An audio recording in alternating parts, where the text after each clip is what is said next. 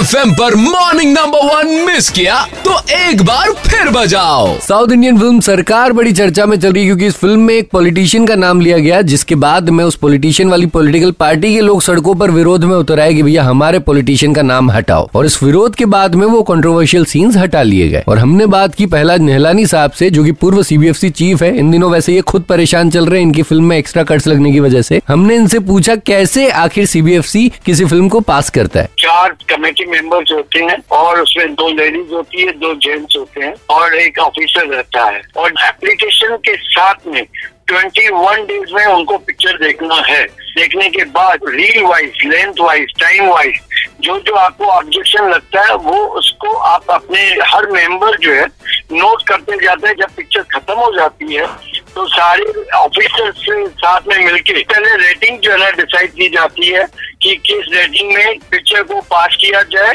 या नहीं किया जाए। तो कुछ ऐसे सीबीएफसी डिसाइड करता है कि कौन सी फ़िल्म पब्लिक को दिखानी चाहिए और कौन सी नहीं दिखानी चाहिए। मतलब उनका नज़रिया आपके नज़रिए से मैच करे ये तो तभी पॉसिबल है जब आपको भी वो दिखाया जाए जो उन्होंने ऑलरेडी देख रखा है। बाकी आपको क्या देखना चाहिए ये आप अपने विवेक से डिसाइड करें। Red F M morning number one presented by H D paints a symbol of quality